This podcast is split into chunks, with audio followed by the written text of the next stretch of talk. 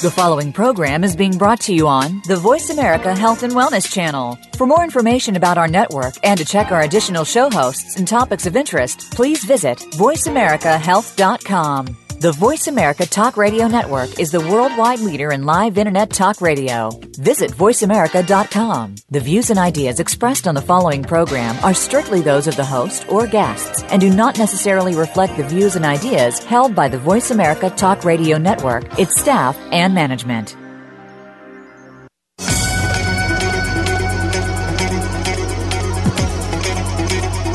Welcome to Neuro Matters, the brink of Alzheimer's with Dr. Sam Brinkman.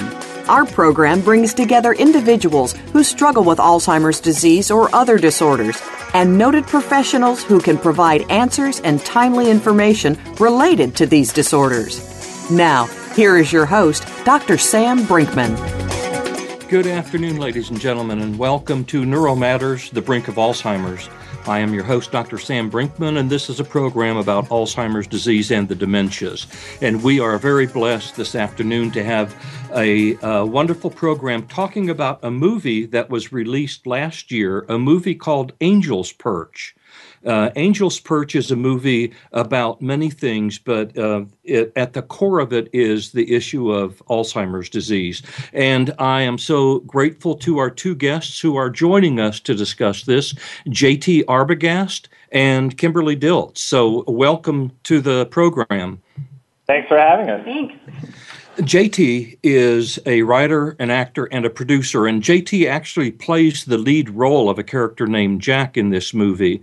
Uh, prior to arriving in Los Angeles, JT spent four years as the associate director of the critically acclaimed National Comedy Theater in New York. I used to want to be a comedian, actually, uh, of which he was also an original cast member.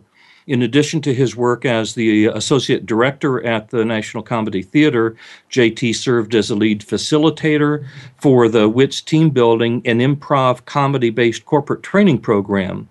Uh, in 2008, he produced a highly successful production of Love Jerry as part of the New York Musical Theater Festival, four Best of Fest awards, and three Talkin' Broadway Summer Citation Awards. In film and TV, you have appeared, JT, in When in Rome, 30 Rock, Puppy Love, Office 2010, the movie, and in theater, you've done Midsummer Night's Dream, Metamorphoses, Mr. Kolpert, the Spitfire Grill. You've done a lot of things. I have. I have. and we welcome Kim Dilts. Kim is the producer. Uh, you guys actually co-produced the movie, I think, didn't you? Yeah, we did. We uh, uh, Kim Kim was uh, very much uh, took on the role of lead producer, though. Uh, certainly, once we got close to production and, and throughout. But we also co-produce our lives because we're married. Yeah. that's good. that's that's your your best production effort ever. So, and, so far, yeah, so far the reviews have been good. The reviews have been. Now let me brag on let me brag on Kim a little bit, and then and then we'll talk. Kim Dilts is a producing artist who works as an actor, director, choreographer, writer, and teacher. After completing Angel's Perch, Kim plans to further develop her three feature length scripts with her partner JT, that would be him, uh, to shoot some comedy shorts and to finally learn French. Past projects include producing, writing, and performing in a tour of Abbey in June, a two person play about travel and identity, and producing and performing in Mr. Kolpert. You guys linked up there, a black comedy about suburban alienation. As a theater director, she assistant directed The Revenger's Tragedy off Broadway and has frequently collaborated with others in her activities. Kim also was the director of operations for the Haitian Education and Leadership Program for several years. And as her bio reads, taught her more about humility, determination, and passion than any other experience to date. TV appearances, Law and Order, Criminal Intent, Dirty Sexy Money. Are we allowed to say that on the radio? yeah, I guess we can. Okay. Uh, 90210. Kim is a graduate of UT at Austin, MFA acting program, and has a BA in theater from the University of South Florida. She frequently plays evil characters and or suicides despite sporting super cute dimples. So I can vouch for the and, I don't know if you can say to the radio. I can vouch for, for the listeners. Um, and she also enjoys voicing anime. You guys, I am so thankful to you for how helpful you've been with me in getting the program ready. and um, and for being on the program. So uh, tell the story. Tell the story of Angel's Perch. Oh wow! Uh, you, you, you just in a, uh, don't give away the ending. The, yeah. Okay. Uh, the story um, uh, deals with uh, a young man by the name of Jack, who is a successful architect living in Pittsburgh. He is on the brink of a career-changing opportunity when he receives a call that his grandmother has been found wandering um, outside, and uh, he is he travels home very quickly to a, a small town, rural town in West Virginia, um, to deal with uh, the decisions that have to be made when um, a family member can no longer live on their own without uh, essentially 24-hour care.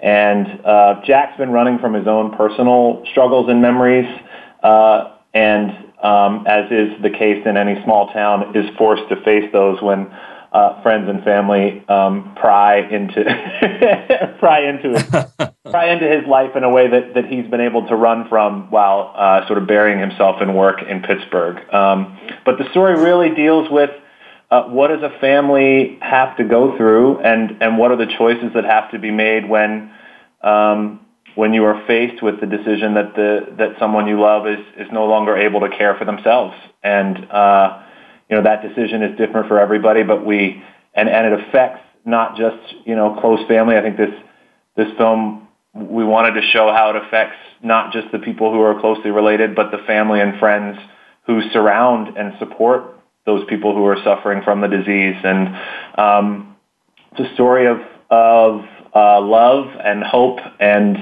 uh, obviously, uh, uh, uh, I think there's obviously some tears in there too, but um, but it's a love letter to the area and a, and a, and a love letter to, to the people who have been touched by by Alzheimer's. Well, JT, I have to tell you, the first time that I saw this movie, uh, how impressed I was that you could write and develop this story in such a moving and powerful way. Um, did you? Uh, where did this come from in you and in your life? Um, it's it's very much inspired by by my own family's uh, experience with the disease. My my grandmother um, had it very late in her life, and uh, watching what my family went through in, in uh, continuously having to reevaluate and continuously having to readjust the way we were addressing uh, the situation really left uh, left an impression on me and uh, part of it came from the the fact that this area, the house that we shot in, is actually my my grandmother's house. It's the house that my mom uh, grew up in. We we come from a very small uh, town in West Virginia, which typically doesn't uh, the the the community in West Virginia typically doesn't get a lot of love when it comes to the the movies. Um, so, mm-hmm. uh, but our experience in in struggling with it and, and, and seeing how this community that really you know, family is more than blood there, and and seeing how they take care of each other and uh, and and really care for those who are struggling. They lend a hand. Um, really inspired me to to write this film. Um, my grandmother passed away in 2008. I started writing it in in 2010. I needed a little bit of distance, I think, I uh, think but it was yes. a story that that wasn't going to let go, and. Uh, I, uh, I, I wrote it not really necessarily knowing what we were going to do with it. I, I, it was just a story that, that I needed to get out. And, you know, I, I finished it, or at least the first draft, or, well, it was probably the third or fourth draft by the time I, I felt like it was in a place where I could share it. And I, I gave it to Kim because I said, I need you to read this and, and uh, I need you to tell me what you, what you think we've got here. And, um, you know? And it was really good. so, Kim, you probably knew he was working on this, right? You know, I'm sure that he had mentioned it from time to time before he gave it to you. Yes, yes. Um, and, but funny story. This was he wrote it at a moment when we were doing long distance because I had I had moved to Los Angeles ahead of him, and so he was working on this script actually while we were, you know, sort of flying back and forth. So I would hear about it in passing. You know, I knew he was taking a class and working on the script, but it wasn't until he he came to Los Angeles um, that he sort of came and then also, you know, put down his bags and handed me the script. Reminds me of Funny Farm, actually, but it didn't turn out the same yeah, way. Great. Yeah. yes. Um, I have got to tell the two of you, and my hat is off to Joyce Van Patten, who plays Polly, uh, Jack's grandmother who develops Alzheimer's disease. I have got to tell you what a wonderful and sensitive and real depiction of Alzheimer's disease that was. It was excellent, and um, it shows an aspect of Alzheimer's disease that the general public is not that aware of. Before somebody becomes severely impaired, they have a lot of living to do with lesser degrees of impairment. And they can do many things, but not all things really well. So, how did you develop that uh, depiction of Alzheimer's disease?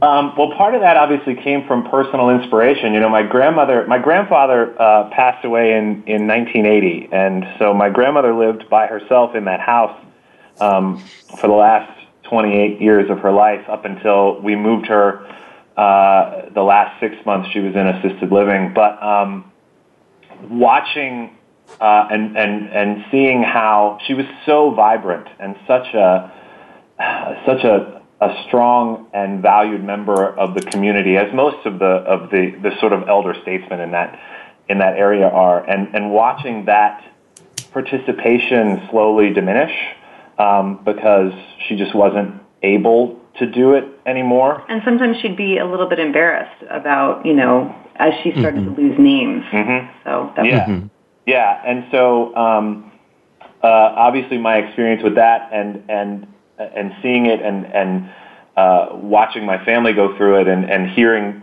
I, we would get obviously updates when we weren't there from from the family about what was going on and and so that very much influenced um, how I wanted to I wanted to depict it and then as I started to really dig into that doing the research and and reading about that sort of window of time was very important because again like we wanted to make sure that we were that we were accurate. And uh, Kim's experience came into that with with um, you know some of her uh, relatives. Our directors uh, also our director also had his grandmother suffered from it and had a and he was he often one of the things that he, one I think one of the stories that he often relayed was he would go every Sunday and read um, the magazines to her. He would read to her because she was not necessarily able to get out, but he had he had he had seen a similar path with his uh, family, and so that was our that was very much the base for where we started from, and then.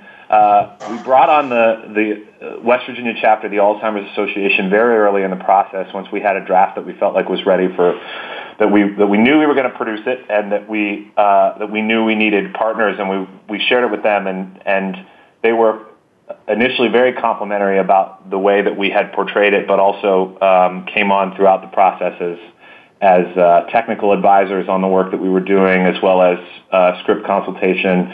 And uh, obviously, you know, Joyce is a pro. I mean, she's. We were blessed to get Joyce Van Patten in this role, and she is incredible in it. And obviously, so she had done her own research and uh, spoke with WVALZ. And a funny story: when we got her, we we had a hard time finding our Polly. Um, uh, Ally Walker, who came on as as Judy uh, had done a play with Joyce and recommended her, and so we got her the script, and she she was set to play a, a she was set to do a play at Playwrights Horizons in New York. In we were shooting in September. In November, and the character's name was Polly, and Polly was suffering from dementia. So uh, mm. Wow. That it was meant to be. Yeah, there was a certain, she, she, read this and was like, all right, this is what I'm supposed to be doing. So, um, so, so she had all of her studying already underway to play that role. Yeah, absolutely. Absolutely. And just took, um, I think the really fascinating thing about working with Joyce was every take she'd bring something a little different or a little new or, or, or a slightly different variation on what she was doing, which obviously gave the editor um, a ton to play with. But yeah, she's uh, I don't know what you say about her other than. Well, you know, there were even um, uh, aspects of her movements, her walking pattern, and things like that that that depicted it so very well. Well, we are going to break away for just a minute here for a commercial break, and uh, I ask that you in the listening audience please stay with us as we uh, continue to talk about the movie Angel's Perch. So stay with us.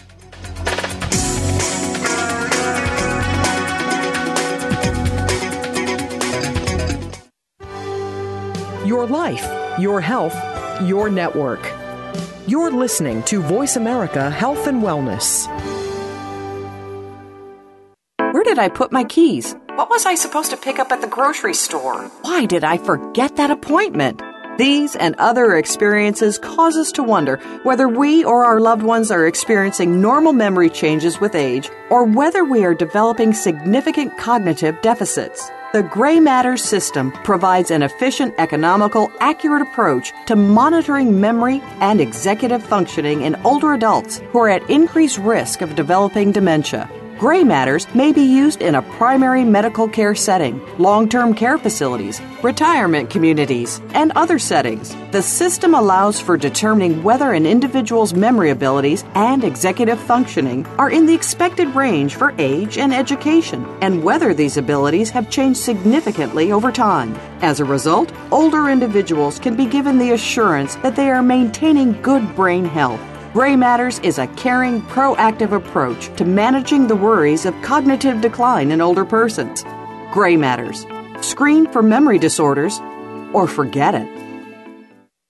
By making some important changes in your life, you can move forward from where you are to where you wish to be. It is becoming the change you want to see. It can be a sort of experiment, if you will. On Moving Forward Wellness One Step at a Time, your host, Dr. Serena Wadhwa, will introduce you to ideas that can help improve your health, relationships, and finances. You probably have at least one part of your life that needs improving. Make an appointment now to join us every Friday at 4 p.m. Eastern Time, 1 p.m. Pacific Time on the Voice America Health and Wellness Channel. Your life, your health, your network. You're listening to Voice America Health and Wellness.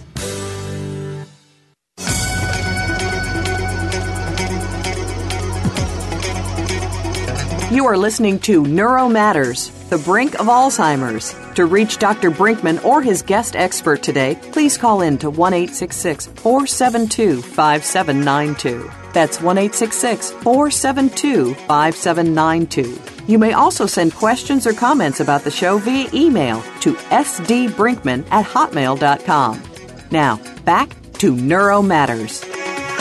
Welcome back to the program. Thank you for staying with us. We are talking about the movie Angel's Perch, released last year, a wonderful movie about an individual who is moved from building a very successful architect business to suddenly having to become a caregiver and see to the well-being of his wonderful grandmother, who um, uh, with whom he has been so close.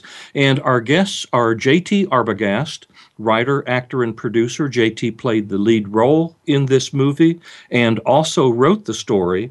And Kimberly Dilts. Kim is the uh, was the co-producer of the movie with JT and has um, been an actor, director, choreographer, writer, and teacher, and has super cute dimples, according to JT. So, true story. Yeah. Um, well, uh, we we talked about JT your experience with um, your grandmother developing dementia, and um, as you had noted, also the director Charles Haine. I think you said his uh, grandparent had developed dementia. Yep, that's true. Yep. And Ellen Crawford as well. She plays such a great role as Betsy. You know, it, she just really knocks that role down. Mm-hmm. And uh, she she is obviously a very familiar face as well from. Um, it slipped my mind. She's in, uh, um, it's on all uh, the entire run of ER. The, the, that's right, ER. Yep. And she played a, a, nurse in ER as well. But her mother, uh, um, I understand, had Alzheimer's disease as well. I believe it was her husband. Or, I'm sorry, her husband's yeah. mother. Yeah. Yes. And actually, when we went to her with the role, um, you know, she was I, I was just driving in Los Angeles traffic, just sort of daydreaming about who we could cast, and I dreamed her up. And she just, I plucked her out of my mind and thought, you know, bet that actress would be great in this role. Let me, let me just see about it. And so I reached out to her agent and heard back pretty immediately. I think she had she had gotten the call about this script um, as she as she and her husband were on her their way home from his mother's memorial. So oh, it was goodness. a very poignant moment for her to receive the script, and we were just thrilled to have her on board. Yes. Um, that uh, the timing in so many ways was just coming together here for this, wasn't it? Yeah, the timing was incredible, and also I think um, so many people uh, have been touched by this disease in one way or another that it just struck um, the project struck a chord with people in a great way uh, for us to be able to assemble a team that was you know an extraordinary team. We, I mean, one of the things to mention are uh, the music of the film is is written. Um, there, there's a lot of old timey uh, string band music in the film, uh, but all of our incidental music and our score was written by Chris Eldridge, who's a member of the Punch Brothers, uh, uh, just an extraordinary musician. Um, and we uh, we got him through a connection. A, a, friend of ours had had reached out because we they knew he was interested in doing this kind of work, and um, the project uh, touched him because he he had family from Charleston, West Virginia, but also his grandmother had suffered from it as well. So we we it's I think it's hard at this point in time to find somebody who hasn't been touched by the disease in one way or another. And well, uh, that's absolutely correct. And and I um, want to thank him. That musical score was just very moving. I I thought that it set the scene so very well. Yeah, it's really. Uh, we were really again another. We were really really lucky, and he pulled together a, a group of of. Uh, he, he called it his sort of dream team, old timey string band, and we spent three days in uh, a, a very cold church in Brooklyn at the end of uh, at the end of 2012,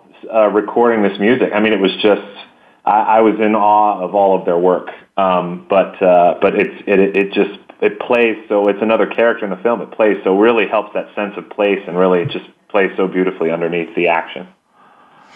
You know, um, I don't want to give too much of the story away, but there's a scene that uh, to me was just so moving, and it has Homer Hunter, who oh. plays the the postmaster, and of course he has the blues band in the movie as well. Yep. And this is at the the community gathering, and um, uh, Joyce Van Patten as Polly. Polly uh, used to sing with this bluegrass group, and she comes up to the front and sings.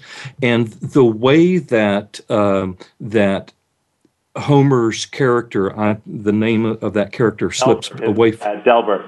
Delbert, that's right. Yep, yep. The way that Delbert takes care of Polly, um, looks at her, appreciates her, uh, lifts her up, guides her, keeps her safe and on task is that's just a very moving part of that film.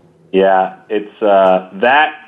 Well, that particular scene is uh, that's a tough one. It's a it's a really um, we were really we were really thrilled that that scene came out the way it did because it was such a poignant moment and and um, you know music oftentimes plays such an interesting role in people's um, experience of this disease and, and how it affects the brain. Obviously, that this music is.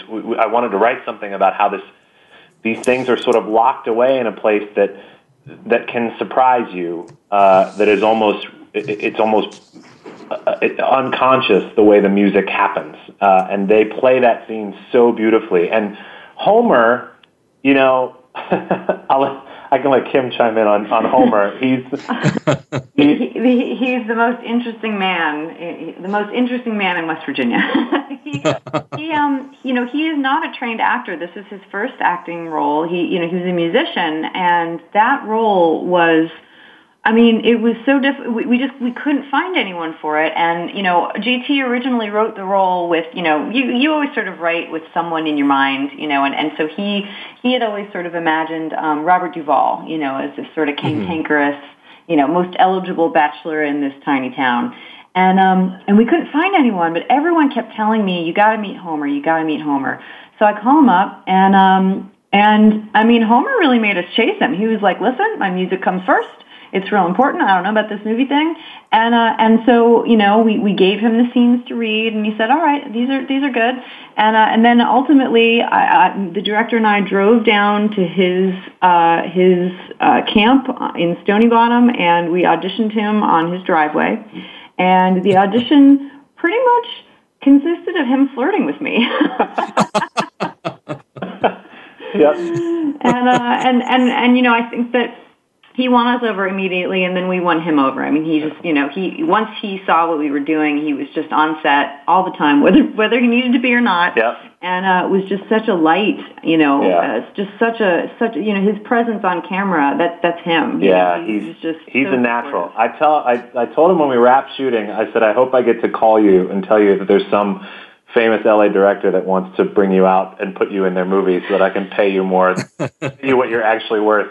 But uh, he he jokes with us now that we ruined his life forever. He can't go anywhere anymore because everybody recognizes him as, as Everybody knows him now. Well, in fact, I would like to talk a little bit with you. You know, putting on a production like this is not um, is not inexpensive at all, and you had to have had a lot of backing.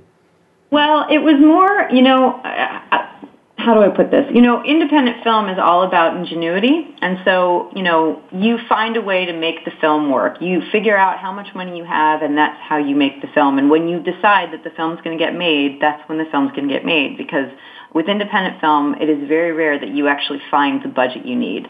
So For the budget you think you need. you think you need, yeah, exactly. Yeah. And so, you know, the process of this film, you know, I, I'll be honest about how much it costs. You know, we think that this film, you know, when you see it, it it's a Hollywood film. I mean, it, it looks like it doesn't look like a, you know an independent film with jerky motion and not great Like we- sound. yeah, and, like we bought a you camera know, like we bought a camcorder. But you know, it's, it's you know it's shot on a red, which is a cinema camera, and you know we had you know an entirely you know experienced crew and and and you know actors who people recognize. But you know the entire production cost one hundred and eighty five thousand dollars. And Wow. um, and that, but, but what you don't, you know, what you don't hear about with that is that we got all of our housing for free, and we got Yeah. all of our locations for free, and everyone in the town rallied around us and said, the cast and crew, you know, the entire time, you know, all of this food was donated. So, you know, there was a tremendous amount of goodwill um, that that came to us to support the film, and so you know, we you, you just learn how to stretch every single dollar, and you learn to not be afraid to ask for favors. Yeah. and we took, you know, multiple approaches to finding the money. We kickstarted the project in 2011 and, and, and raised some of it. And uh, we initially, a lot of films obviously go after investors uh, to try to raise the budget. Um, we started down that path, but, but recognized pretty quickly that because of the size of film we were, it, it just didn't really make sense for us in that way. So we um, we partnered with WVALZ as our as our fiscal sponsor to allow us to apply for grants and uh, and allow us to accept donations as as part Oh, of the fundraising. So uh, and they got a percentage of that. So we were you know obviously helping them out as as they were helping us. Um, and it, and and we you know yeah you you we got to a point um, about a year and a half into working on it where we, we sat down with the director and cinematographer and said, here's what we set out to raise, here's what we have, let's, we're going to make it this fall uh, with whatever we've got. And everybody, I think, was so committed that, that, yeah, you just, you figure out a way to make it happen. And, and, um, as Kim said, I, I, I don't think we would have ever been able to do it without the support that we got from the community. I mean, it was just, this is as much their film as it is ours. It was an incredible experience for us to, and, and just a, an overwhelming and humbling outpouring of support. Uh, Well, and I certainly would like to express my appreciation to the people of Cass, West Virginia. What a beautiful place to film a movie. yeah, We uh, we are going to go to break, and when we return, we will continue our discussion with JT uh, Arbogast and Kimberly Dilts about this wonderful movie called Angel's Perch. So stay with us.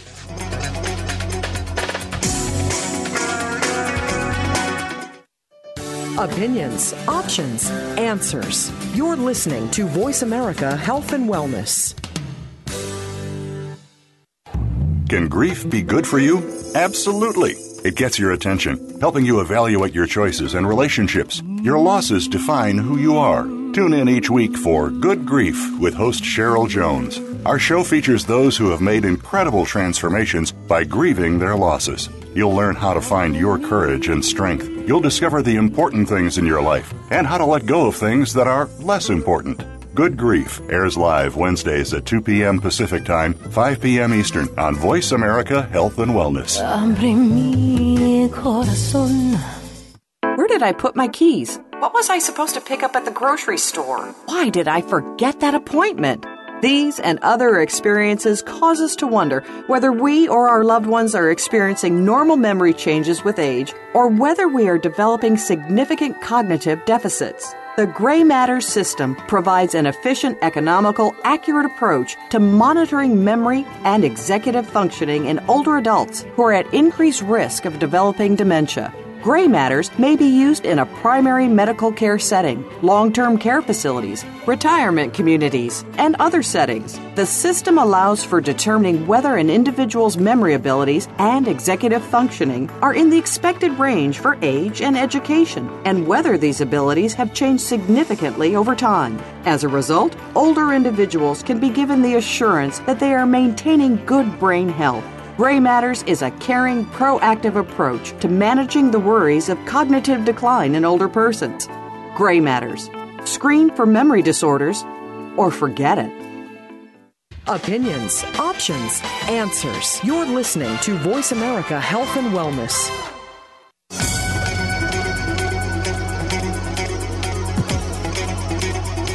You are listening to Neuro Matters, the brink of Alzheimer's. To reach Dr. Brinkman or his guest expert today, please call in to 1 472 5792. That's 1 472 5792. You may also send questions or comments about the show via email to sdbrinkman at hotmail.com. Now, back to Neuro Matters. Thank you for staying with us for this interesting discussion about the movie Angel's Perch, released last year, written and co-produced by J.T. Arbogast and uh, Kimberly Dilts, and J.T. is the plays the lead character in this movie as well.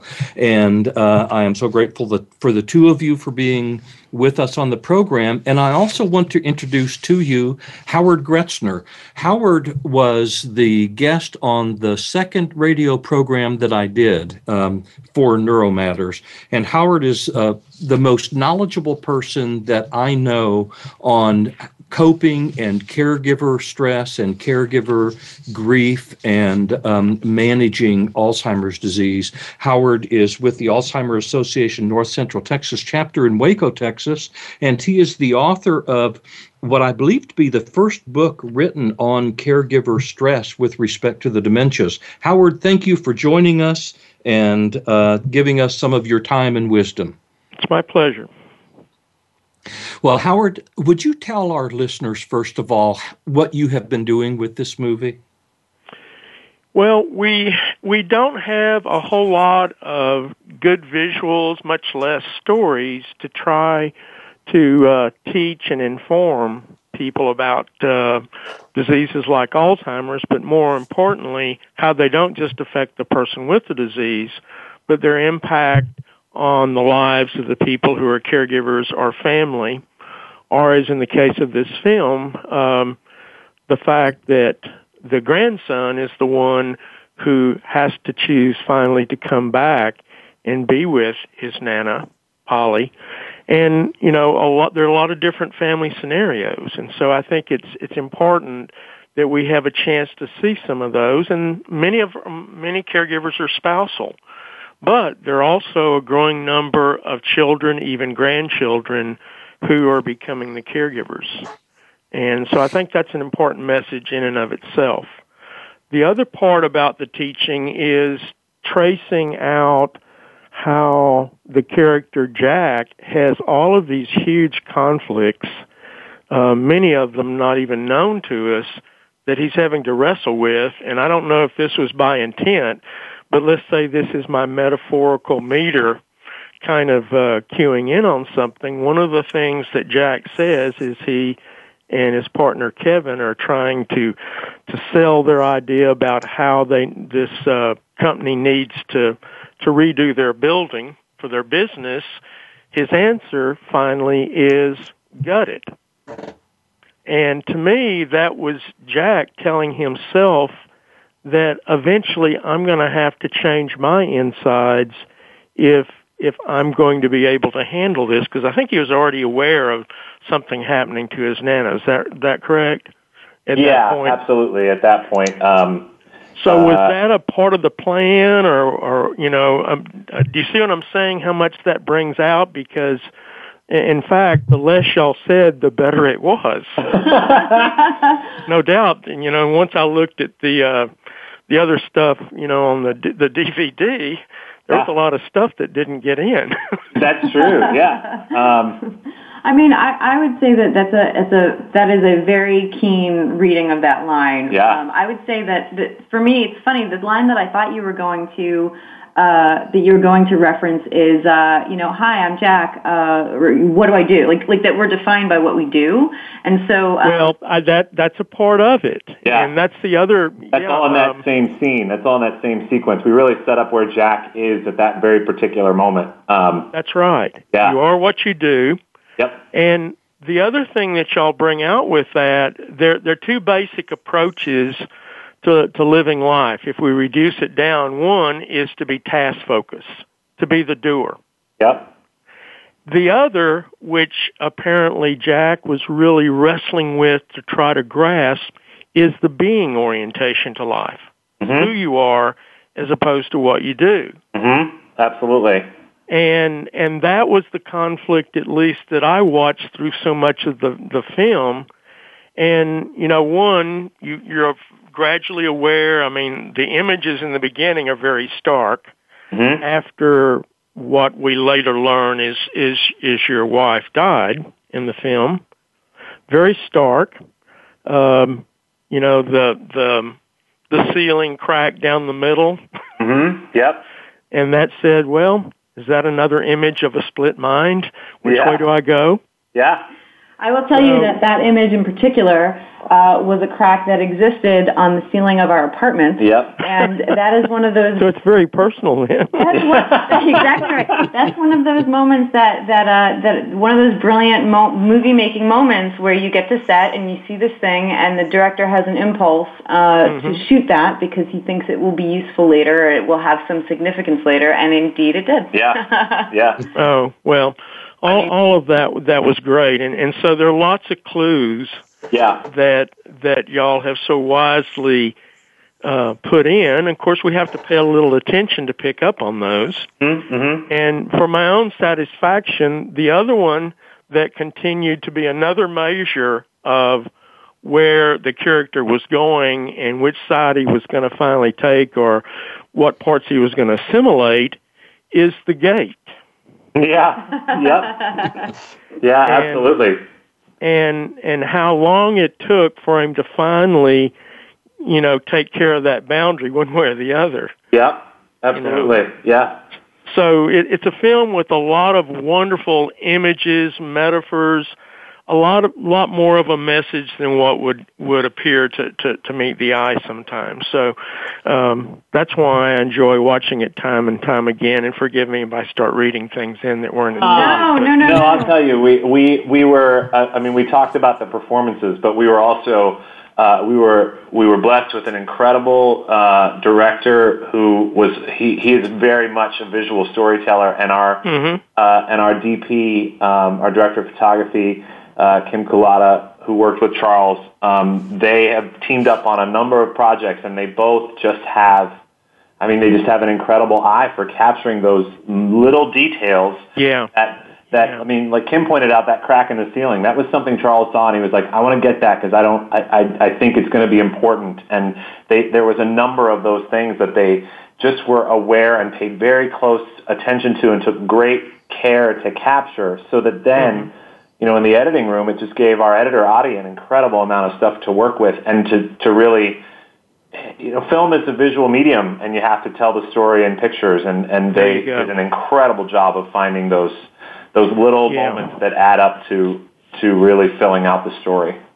Well, and and what that adds to, you know, everybody's familiar that caring for loved ones with conditions like dementia is a very stressful um, challenge, and it continues to uh, cut away at the health of the caregiver sometimes. But sometimes we don't appreciate that there are all these other things going on. Alzheimer's doesn't happen, you know, in a family with nothing else going on. It happens in lives that are already uh, challenged, product. I mean, the richness as well as the challenges of it. So that carried that all the way through the film, and you know, my sense of loss, you know, I think again, uh, Dr. Brinkman mentioned this, it was a really well scripted way of looking at how someone experiences the disease as well as the continued challenges the character Jack had to relate to the person who was there and yet less there sometimes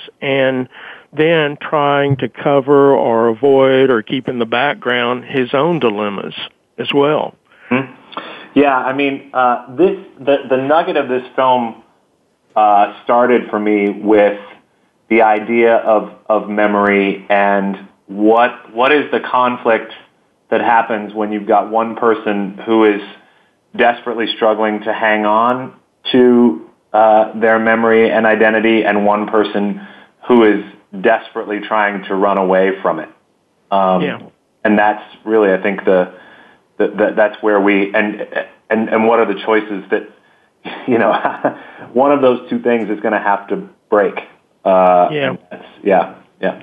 And I, will say that too. Um, a little interesting an- anecdote, which um, if, if you listen to if you listen to the commentary, I think we mentioned it in the commentary, but um, the film actually used to have a different ending. Before we, um, you know, when we brought on the West Virginia chapter of the Alzheimer's Association, um, the film originally ended with Polly passing away, and you know, it was a, it was, it was an extraordinarily poignant but it never quite felt right. And we got this very, very. Uh, we, we had we had been working with um, uh, uh, um, a, a gentleman who worked with the production company that that um, that our director worked with, and he he gave us this note that was just so profoundly right, which he says, I think if Polly passes away, you're letting Jack off the hook, and that's just not the way it is in life.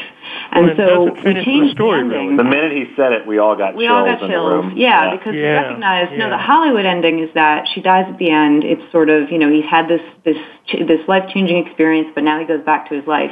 But that's just not well, the way of it. Which like, really didn't solve the conflict. Yeah, yeah, exactly. The exactly. It doesn't happen in a vacuum. So yeah we right. were we were very grateful for that note. Yeah. well, uh, again, just a, another nice comment on on the work and how it brought things together.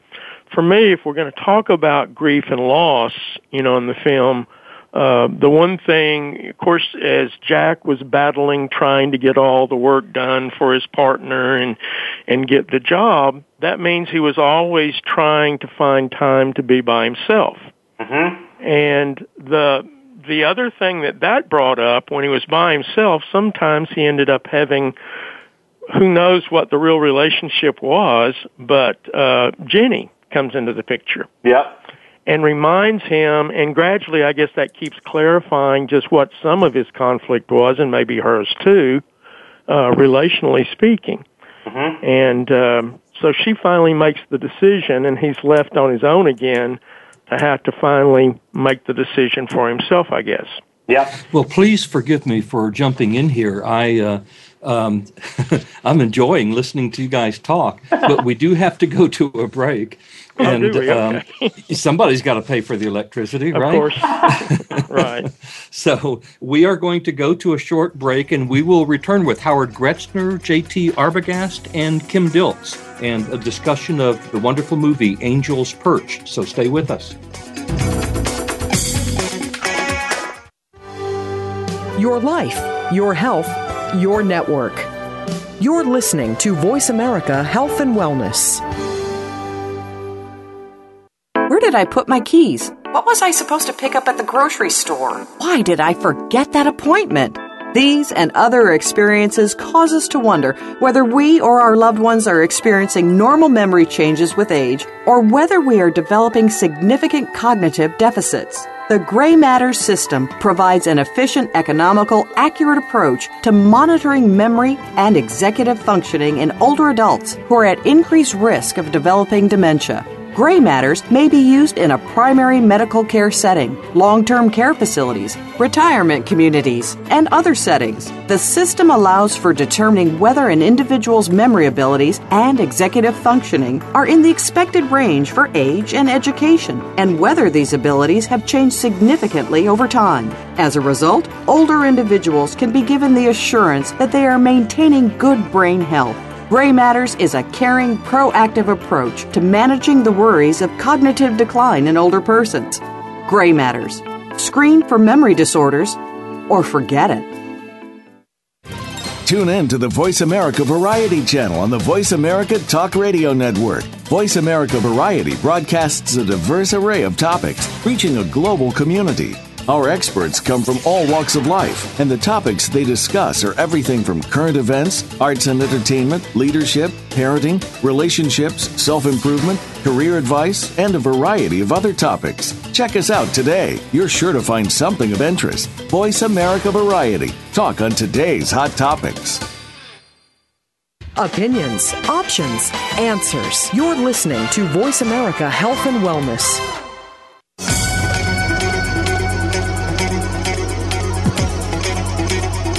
You are listening to Neuro Matters, the brink of Alzheimer's. To reach Dr. Brinkman or his guest expert today, please call in to 1 472 5792. That's 1 472 5792.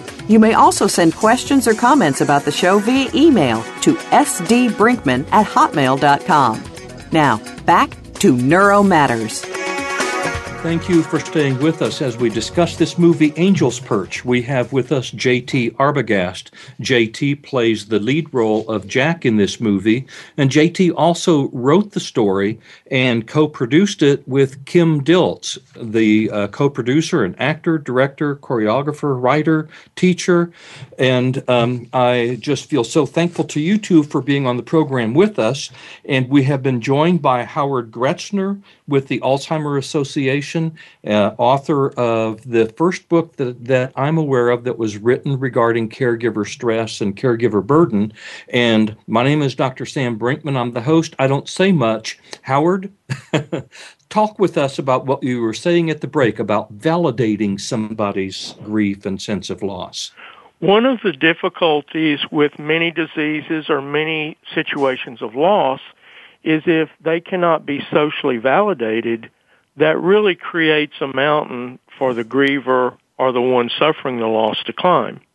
And Alzheimer's disease and other dementias certainly presents a lot of those kinds of problems for caregivers. In fact, one of the things I used to hear from caregivers was everybody's always asking about my spouse. Nobody ever asks about me. So we really have a hard time finding a way to approach that sense of loss and what it means to the person with dementia at times, but also to the caregiver. And so what I was bringing um, up is the most wonderful scene for me that really captures this sense of importance of what happens to someone who kept his grief, his loss of his, his wife secret for so long. And all of a sudden then it's, it's Nana his grandmother who finally begins to remember that he had called her once.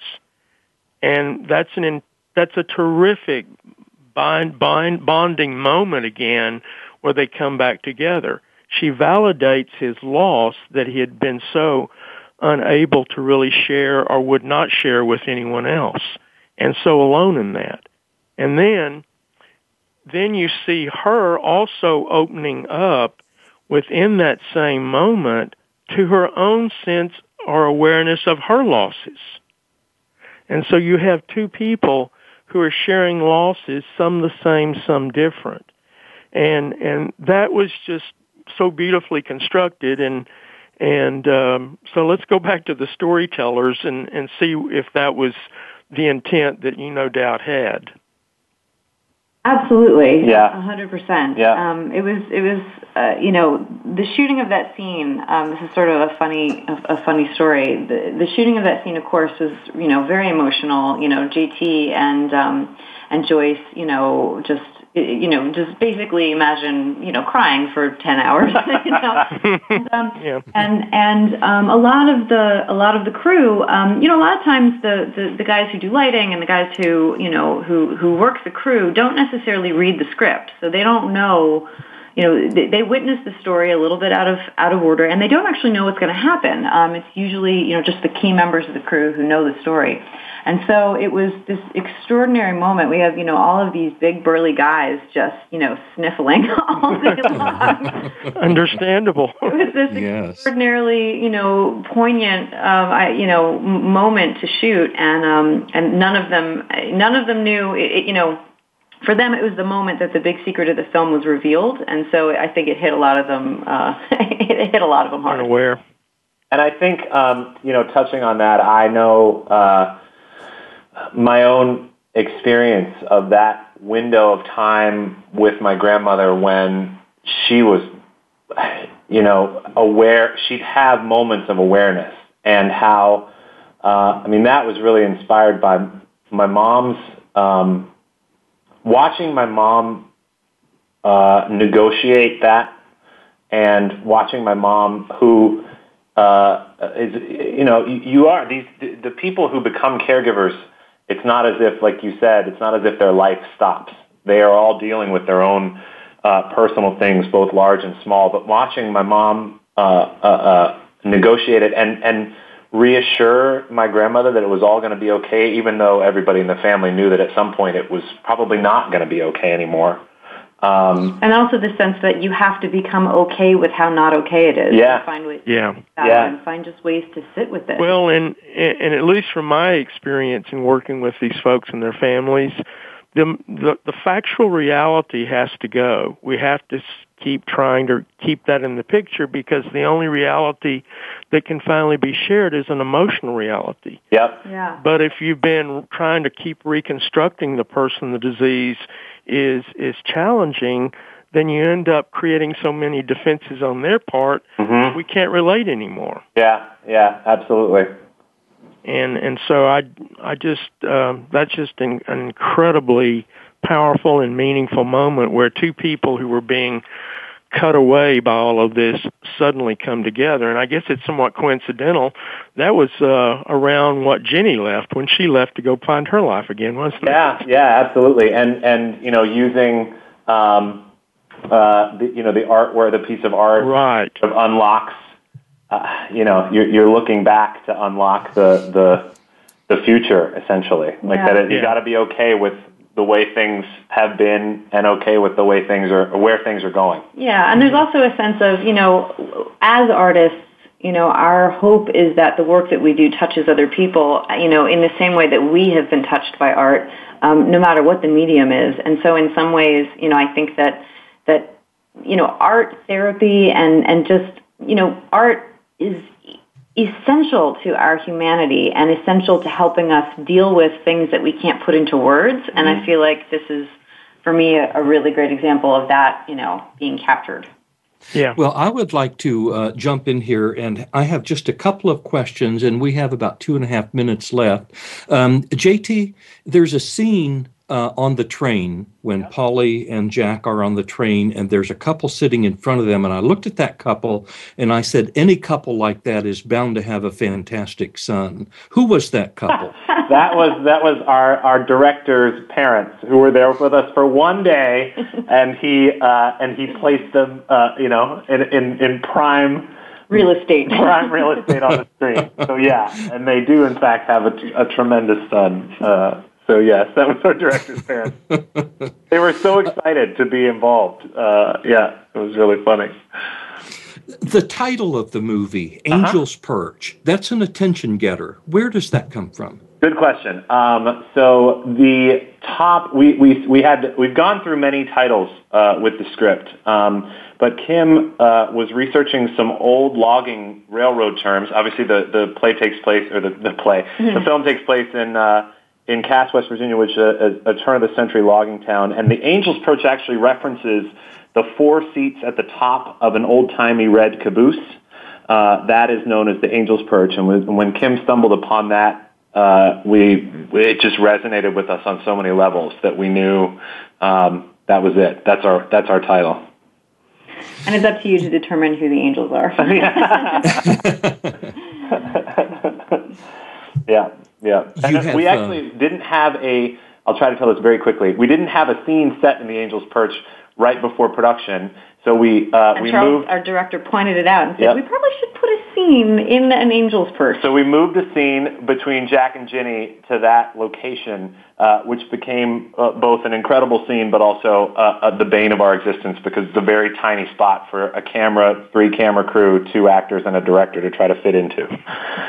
that was a, that was a very moving scene, and um, and that was so well done in spite of the difficulties that you mentioned in the commentary in the uh, yeah, in yeah. the angel's perch. You have given a gift uh, to mankind, and I thank you for that. I thank you for taking the the wonderful talents that you have been given, and for the dedication that you have shown, and for the the commitment to team that I know that all of you had to experience to put together uh, something that I think will be so helpful to so many people who are um, in various aspects, various places in the whole Alzheimer's disease story. So, thank you first for the gift of this movie, and thank you uh, for spending the time with us this evening to talk about the movie. Well, thank you. It has been a pleasure. Thank yeah, you so much. Absolutely. Okay. We just hope that uh, the film does what we that we what we set out to do, which was let those people who are experiencing this disease know that they are not alone and that you know to get we're all in it together and hopefully hopefully one day we, we can, can all all end up like uh, Nana.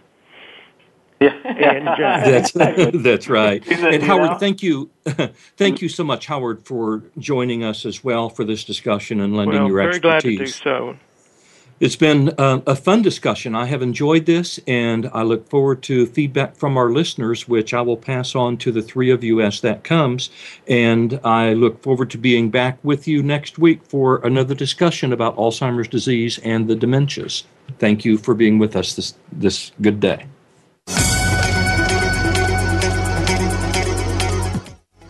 Thanks again for listening. Thank you for listening to Neuro Matters, the brink of Alzheimer's. Please join Dr. Sam Brinkman again next Tuesday at 4 p.m. Pacific Time, 7 p.m. Eastern Time on the Voice America Health and Wellness channel.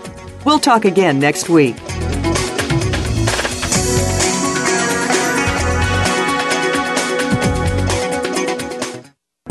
Thanks again for listening to the preceding program brought to you on the Voice America Health and Wellness Channel. For more information about our network and to check out additional show hosts and topics of interest, please visit VoiceAmericaHealth.com. The Voice America Talk Radio Network is the worldwide leader in live Internet talk radio. Visit VoiceAmerica.com. The views and ideas expressed on the preceding program are strictly those of the host or guests and do not necessarily reflect the views and ideas held by the Voice America Talk Radio Network, its staff, and management.